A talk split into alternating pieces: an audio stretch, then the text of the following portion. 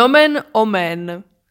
Pan Richard Malejíček bydlel v malém bytě na jednom pražském sídlišti, v šedé ulici beze stromů a vedl malý život. Pracoval jako úředník a měl tu nejnudnější práci ze všech. Jiní úředníci pokutovali opilce nebo chodili do lesíku dohlížet, jestli někdo nekácí bez povolení. Ale chudák pan Malejíček vydával parkovací oprávnění. Zatímco jeho kolegové, kteří lidem vydávali cestovní pasy, si aspoň mohli prohlížet jejich fotky, na práci pana Malejíčka nebylo zajímavého vůbec nic. Bydlel sám a neměl přátele. Nedělal žádný sport, jen dřív hrál ping-pong.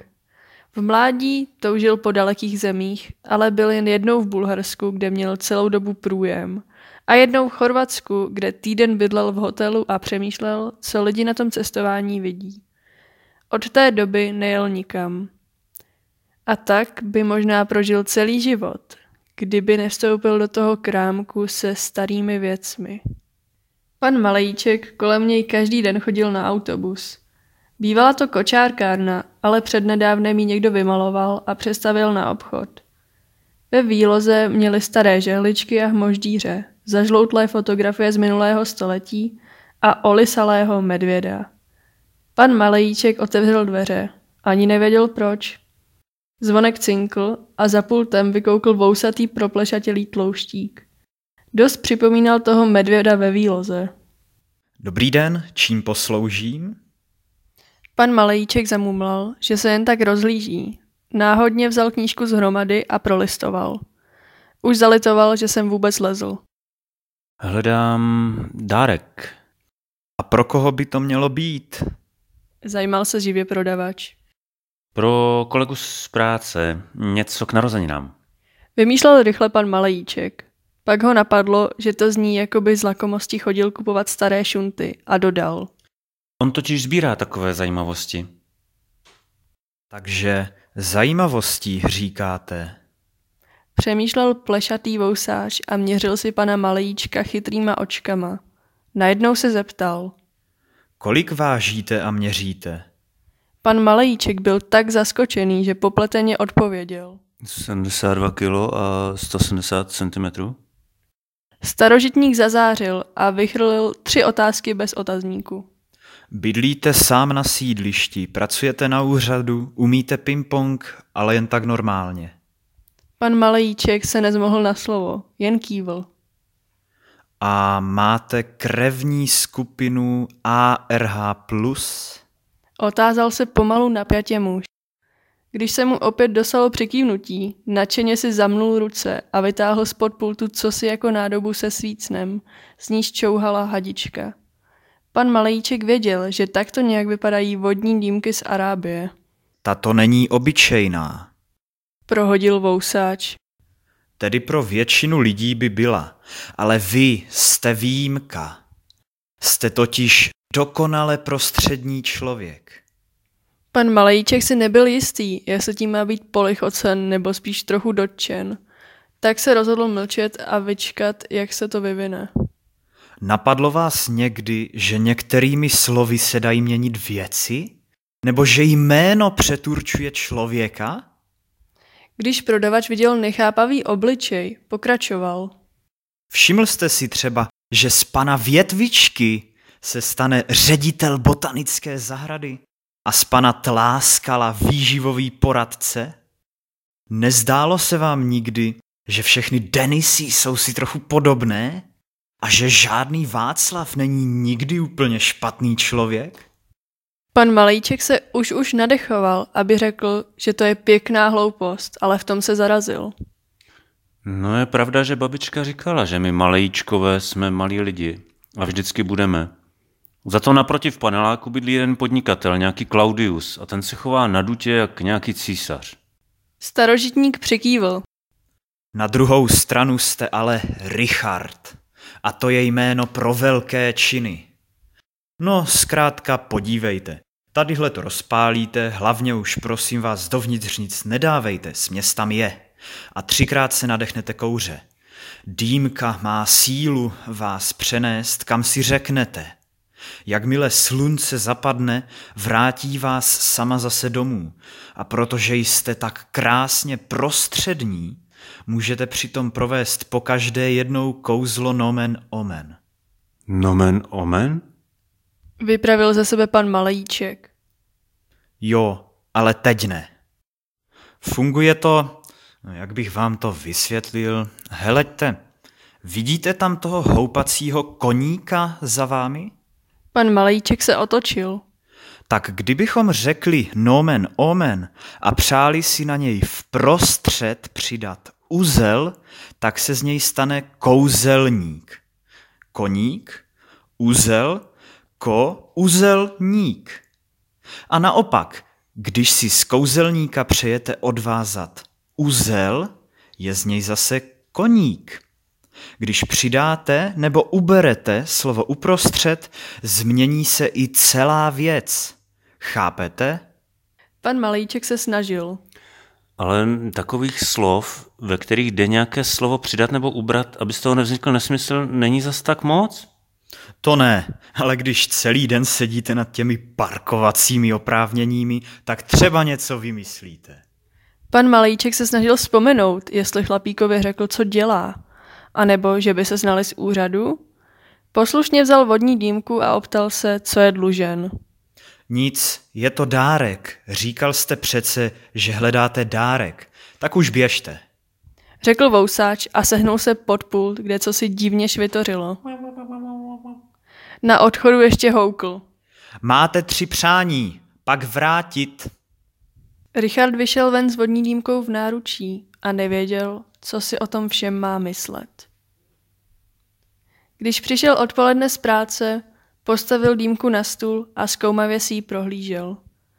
Rukávem vycítil zašlíkov, odfoukl prach a nedůvěřivě se zadíval na olejnatou směs v nádobce.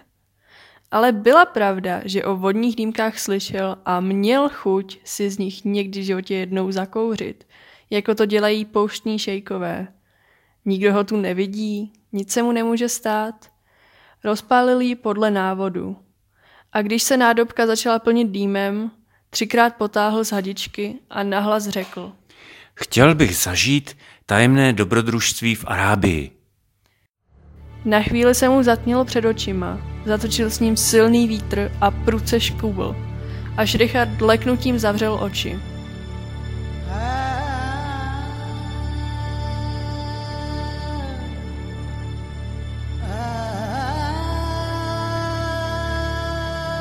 Když je otevřel, stál na poušti poblíž Brando starobilého arabského městečka, odkud se valily proudy lidí. Odevšad zněl nářek, frkání velbloudů, lidé po sobě volali cizí řečí. Richard okouzleně šel naproti ním. Byl jediný, kdo šel do města, zatímco zástupy prchali ven. Viděl, jak si na něj zahalené ženy v černém ukazují a schovávají před ním děti. Muži ho mlčky pozorovali a dav postupně utichal. Richarda ta situace začala bavit. V městské bráně mu jeden stařec zastoupil cestu a lámaně mu začal vysvětlovat, že ve městě je nebezpečno. Nemoc, černá nemoc, smrt. Jsem řádně očkován. Uklidňoval ho Richard. Když se Dav nechtěl rozestoupit, opakoval jim pomalu a ukazoval přitom rukama ve vzduchu. Já smrt ne.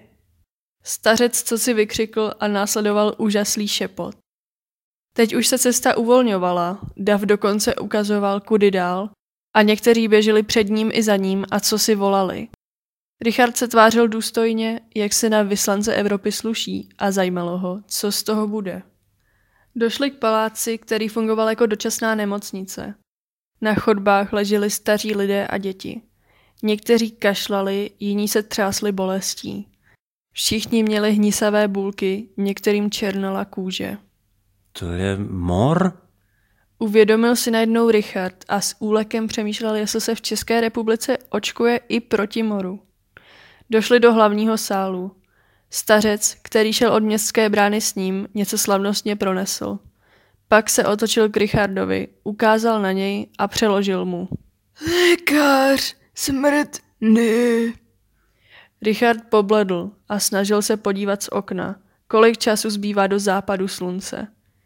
Křik se utišil a lidé čekali, co se stane. Richard si odkašlal. Vůbec nevěděl, co má dělat. Nemohl si vzpomenout. Zapadá v Arábii slunce dřív než u nás, nebo později? Protože jestli později, tak ti muslimové ho tu asi zabijí. Leda, že by zkusil hrát o čas a předvedl nějaké zaklínadlo. Máte svatou knihu? Obrátil se ke starci. Ten nerozuměl. Knihu, Korán. Stařec se dovtípil. A, Al-Kuranu. Chápavě přikývl a křikl na přihlížející. Dav se pochvalně rozšuměl. Cizinec chce posvátnou knihu islámu. Jeden hubený mladík mu s úklonou nabídl starý svazek. Richard si odkašlal ještě jednou, rozevřel knihu. Říkal si. Mor, Korán. A v tom ho napadlo. Nomen omen. Vykřikl s úlevou. Kor, mor, an. Z knihy v jeho rukou se stal mohutný pták. Kormorán se rozhlédl zelenýma očima po úžaslém davu, zatřepal křídly a vydal hrdelní zvuk. Pak vystřelil ven oknem k rudému slunci. Lidé se nadšeně rozkřičeli. Nemocné děti a starci vstávali z lůžek. Mor byl pryč. V tu chvíli slunce zapadlo.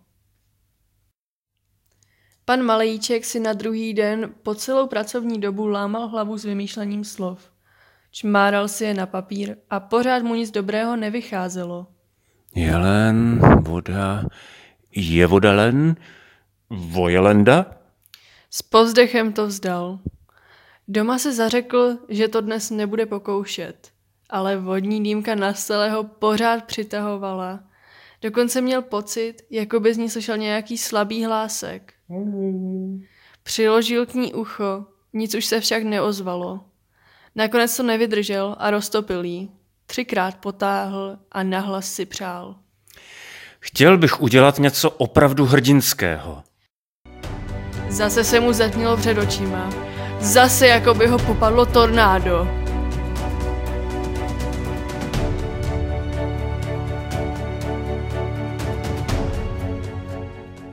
Když otevřel oči, stál za jejich panelákem u malého parkoviště.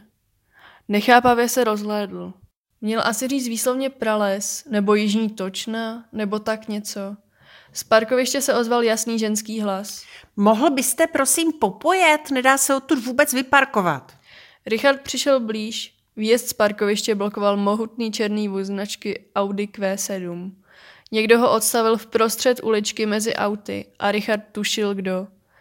Zavřeštělo dálkové zamykání a majitel vozu odcházel.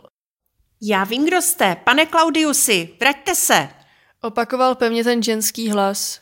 Mohutný muž s vyholenou hlavou a tlustým zátylkem se nezastavil. Jen nabral mohutný chrchel a s chutí si odplivl. Richard si vzpomněl, kdo je ta dívka. Přistěhoval se do jejich domu úplně nedávno. Richard s ní jel tehdy ve výtahu a upoutal ho její kufr s letištními cedulkami a s nálepkami. V hlavě mu utkvělo tajemné slovo Surinam. Dívka měla záplavu tmavohnědých kudrnatých vlasů, štíhlé prsty s dlouhými nechty a měla úsměv, jaký Richard nikdy dřív neviděl. Teď se ale neusmívala. Měla stek a očividně spěchala. Prosím vás, potřebuju vyjet! Křikla za odcházejícím mužem. Richard ho předběhl a postavil se mu do cesty. Svalovec na něj mlčky pohlédl a povytáhl obočí. Slunce se mu blízklo na zlatém řetěze. Do západu zbývala ještě nejméně hodina. Počkejte, nemáte... Zamumlal Richard a napadlo ho. Nemáte parkovací oprávnění. Muž jménem Claudius řekl velice sprosté slovo a strčil do něj rukou tak, že Richard se zapotácel o pár kroků. Dívka vykřikla a přiběhla blíž. Nechte ho! Richard cítil, jak se z něj opět stává pan Malejíček, ale ještě to zkusil. Já vás nahlásím. Dostanete pokutu. Odcházející muž se nezastavil. Nestalo se vám nic? Ta Audina mu teda stoupla do hlavy, co? Řekla dívka. Do hlavy? Audi Claudius? Richard se postavil k černému autu a pevně pronesl. Nomen omen. Claudius? Už jeděte auto pryč. Zlehka do něj cvrnkl a mohutný vůz se dal důstojně do pohybu. Pomalu sjížděl z parkoviště na hlavní silnici. Svalovec za ním vytřeštěně zíral a zmateně mačkal dálkové ovládání. Tak šup šup za ním, ještě ho doženete. Poradil mu Richard. Audi udělalo elegantní oblouček doleva a pokračovalo po hlavní. Muž schlíple stál a vypadal, že se snad rozbrečí. Poklusem klus! Zavolal Richard a pán se dal do poslušného běhu. To bylo úplně jako nějaké kouzlo. Řekla uznala dívka. Měl to jen špatně zabržděné. Zamumlal Richard. Třeba bez něj bude lepší člověk, začne hrát na kytaru a tak. Dívka se otočila od svého auta a usmála se. Myslíte jako, že Claudius bez Audi bude klus? No to by bylo vtipný. Když projížděla kolem, srolovala okénko. Vy jste ten ze šestého patra? Nešel byste někdy na kávu?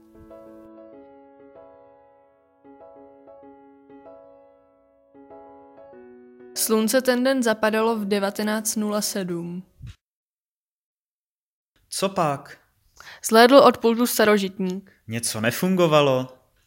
Ne, ne, všechno fungovalo výborně. Ujistil ho Richard. Ale přišel jsem to vrátit. Tak brzy, to jste stihl za dva dny tři přání? Richard přikývl a ukázal ven na ulici.